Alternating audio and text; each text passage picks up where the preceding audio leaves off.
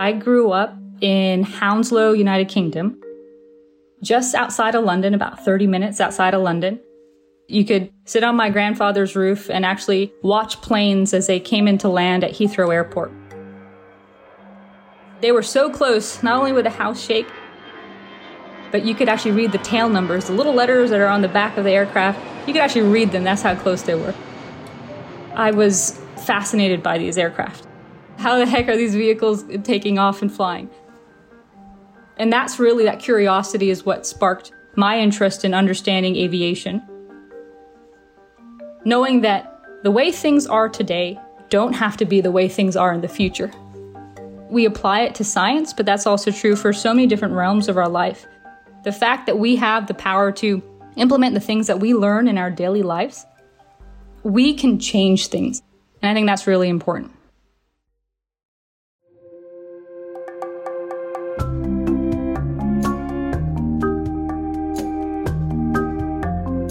This is NASA's Curious Universe. Our universe is a wild and wonderful place. I'm Padi Boyd, and in this podcast, NASA is your tour guide. It's incredible to think about how much transportation has evolved in the past few centuries. A journey that once took months with wagons or ships now takes a few days in a car or train, or a few hours on an airplane. Our cities had to be smaller when everyone walked or rode horses. Now, with cars, buses, metro stations, and trains, we can build bigger communities and explore our surroundings more easily. But what about the next step in transportation? In addition to our work exploring space, NASA has an aeronautics division which studies the science of flight. These scientists and engineers are looking at ways to test, improve, and invent new ways to get around. What if, in the future, instead of taking a taxi or subway train to get around short distances, you could ride in a flying car? Hi, everyone. My name is Shivanjli Sharma. I am the National Campaign Deputy Lead, and I currently serve as an aerospace research engineer based out of NASA Ames. Shivanjli is working on the Advanced Air Mobility Project, which is partnering with companies across the country to develop and test new aircraft vehicles. In the next few decades, we might be able to take those vehicles from place to place. So, this is actually a fairly new project in terms of NASA standards. Several years ago, individuals, researchers, engineers started to see how electric motors could be utilized for new propulsion systems, new types of configurations for how these vehicles were structured. And we noticed that there were a number of gaps that remained to be addressed to really enable this new type of aviation. It will be a while before these flying electric vehicles are released. We're still not sure exactly what this new system of transportation will look like but Shivanjli and her team are working to figure it out. As far as this development phase goes, there are a couple of things we do know about how these vehicles will function. They are runway independent, meaning just like a helicopter, they could take off and land vertically. So you can imagine um, these vehicles taking off and landing on rooftops. And this new mode of aviation, this evolution in aviation, will really change the way that we move people and goods. These maneuverable aircraft could mean big changes for how we get around. But with such big shifts in transportation, there are a lot of things to consider. So, what is the framework for how they'll operate? How will they access and integrate into our airspace? What other things will we need to enable these aircraft to fly every day? So, infrastructure. Will they need a landing pad? What type of sensors or automation might be needed at the vertiport, the area in which they'll land on the ground? And how will airspace systems evolve to incorporate these new aircraft? All of those pieces are what NASA is focused on so we can really make this type of aviation transport a reality. Imagine with me what these vehicles mean. A future where we aren't just traveling along roads, train lines, or long distance flights. This would be like calling a cab, and instead of a car along the road, a helicopter flies you up into the skies. This idea used to be pure fiction, but with research, planning, and a lot of innovative thinking, it could be our reality. If you are thinking about traveling from your home to some location, whether it's a, a ballpark or a concert venue, Potentially, you could take one of these vehicles just like you would get an Uber or a Lyft today. Except you wouldn't be sitting in normal traffic, you would be flying in one of these, these vehicles. If we think about goods being transported, if we have autonomous electric cargo vehicles, you'll be able to have goods being transported much more efficiently, and this will change the way in which we receive the things that we buy on Amazon every day. NASA engineers are also testing autonomous flight, or vehicles that can fly without a pilot. This would cut down on some of the risk factors often involved in getting important services into hard to reach areas. But there's other, I think, real important aspects of um, advanced air mobility, and those are associated with emergency medical services and fire services having these vehicles fly in, being able to transport for a medical purpose an individual or or some sort of medical equipment or goods, that's going to be a key factor of advanced air mobility. The other factor is firefighting. So I'm based in California and we've had quite a fire season as of late. Being able to fight fires with these types of new vehicles that may be able to fly into fire areas without potentially putting a pilot's life at risk is going to be a key innovation.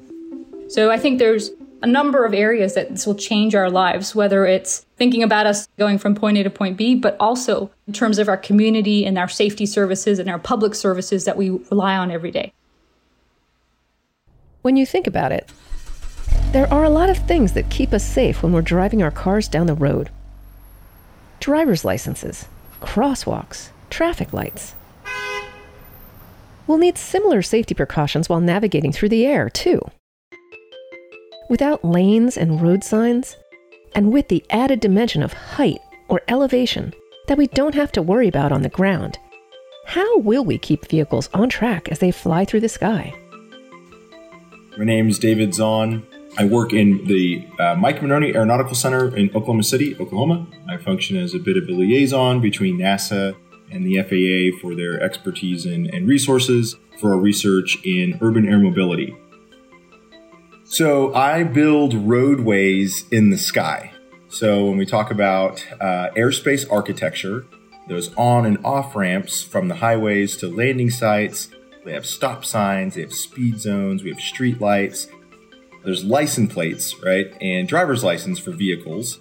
And we make all these vehicles not hit each other. David and his team are designing all of those systems that we currently use for cars on roads and thinking about how that translates to airspace. They are mapping out the sky to make flying safe.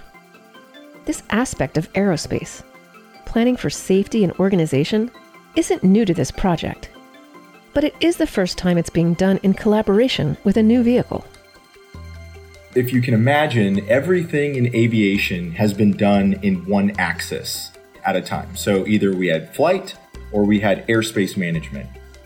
You know, first thing you had was the Wright brothers creating aircraft and people were flying them around. That's one axis. And then we created air traffic control. We had this guy in a field with a, a green flag and a red flag. And so every stair step of uh, aviation has been done in, again, one of those axes. So when we're looking at this uh, autonomous travel, we're actually cutting that stair step in half. We're simultaneously introducing new vehicle technology with airspace management techniques. David and his team are working to make this technology easy and accessible. In order to facilitate such a big shift in day to day travel, it needs to be tested again and again. And saying, hey, when you do see that app or you do see that ticket that you can get on a ride sharing service, know that it was very vetted. we, you know, put years and years of research into make sure that it's safe. Mike Guminsky is the Advanced Air Mobility Project Manager. He's been able to provide another idea of what using these vehicles could look like and what they could mean for public transportation think if you think of it more like, you know, when you, you get onto maybe a subway system, you would go park in a parking lot, right? And then you would get up on a platform and you would get on a subway stop that would take you somewhere. That's how we do it in the ground right now. You come in and you park your car and you get out and you, you go into maybe a little part of a terminal, like a really small condensed airport, and then somebody walks you out and maybe with four or five or six other people. And you get in and it just takes you like a like a taxi cab over uh, a city or into a city or out of a city or things like that. Making this future a reality has taken a lot of creativity and innovation. In order to make something we can only imagine turn into a reality, you have to find somewhere to start. And you have to expect that not everything will go perfectly the first time. That's where trial and error can be science's best friend. In order to solve problems, we need to realize what works, and just as importantly, what doesn't work. You got to understand that we're doing research and development, technology development, so we're constantly learning. We're taking on things where we don't know all the answers, so we're doing research and development to, to try to figure things out as we go. So I think you need to be curious. You know, one of those people that likes to solve problems and, and tackle situations and there's really no such thing as anybody that's perfect in this. I came into NASA and I'm working on things that I couldn't even imagine having worked on even seven, eight years ago. So people that are working on this will be working on things that we can't even think about today, probably. And you'll be working as a team. So a lot of times the solution comes up through different people who figure things out together. An important factor in such a huge project like this is teamwork. With more people involved, you get more perspectives and areas of expertise to find solutions. Again, this is Shivanjli Sharma. So, teamwork is, is really essential. There is no way that a complex project like the national campaign could be accomplished by an individual. We have folks on our team that are engineers, yes, aerospace engineers, but we also have programmers or uh, computer science uh, developers. We also have pilots pilots play a huge role in trying to help us understand how traditional aviation functions today and how that needs to evolve. We have individuals that are focused on human factors. How a person, whether you're a pilot or someone who's maybe running an airspace service, is going to interact with their computer display in front of them in a way that makes sense. Testing is a crucial aspect of aeronautics engineering, and all science for that matter. Scientists try out their ideas, products, and theories over and over again in order to make changes and figure things out. We have a maxim that we use fly, fix, fly, meaning there's things that we learn from every flight. And the things that we learn make the next flight even better. Being able to learn and iterate and progress is really essential to any research or engineering activity if we think about the scientific method, right? So the scientific method is come up with a hypothesis, come up with your experiment. There's a number of other steps that I'm glossing over. The key aspect is that um, scientific method is a circle or a cycle. It always has to feed back into itself because you're going to learn something that impacts your hypothesis and actually changes your hypothesis. And that um, scientific method, I think, is really at the core of all NASA research.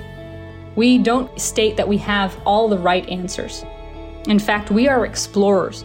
We are curious individuals who know that there's answers that we don't have. And that's, I think, a really key aspect of not only flight activities, but also any research activity that we conduct across the board. One of the guys on our program says, you know, NASA's only into doing things that have not been done before.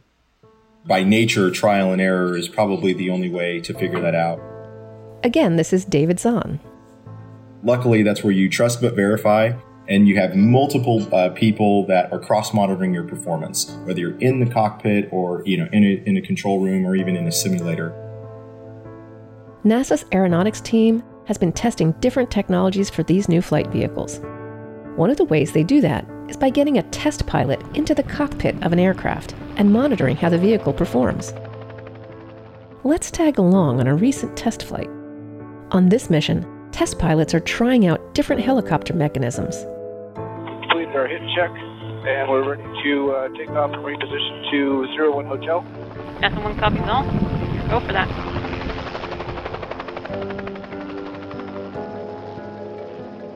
NASA One, Striker One Three. Go ahead. We'd like to go ahead and just get the HIGE and HOGE checks done, and then we'll sit back down and go to ground idle. The results of tests like this will serve as building blocks for all these new vehicles and transportation systems.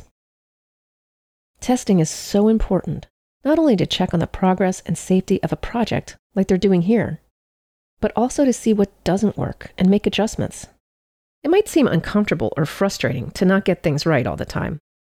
But in fact, these setbacks often show you're on the right track for an exciting new idea.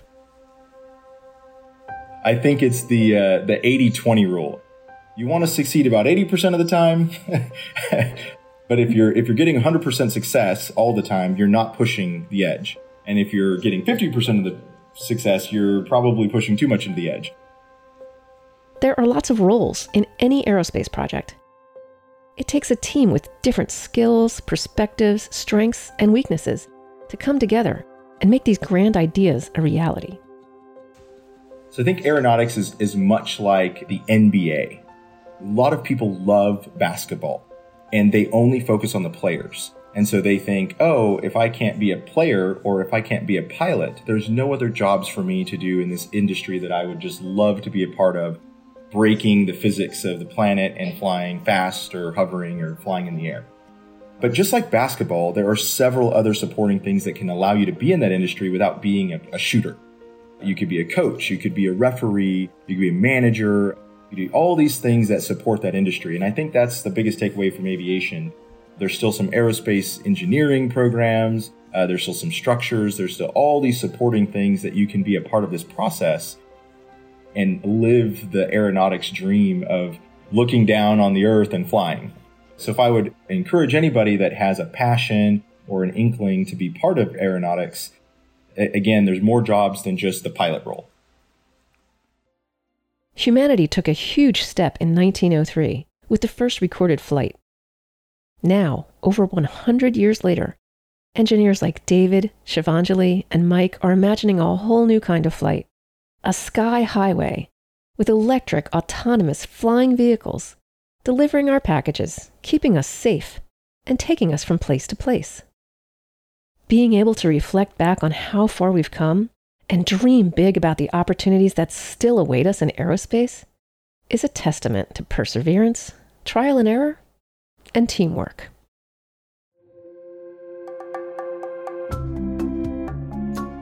This is NASA's Curious Universe. This episode was written and produced by Christina Dana.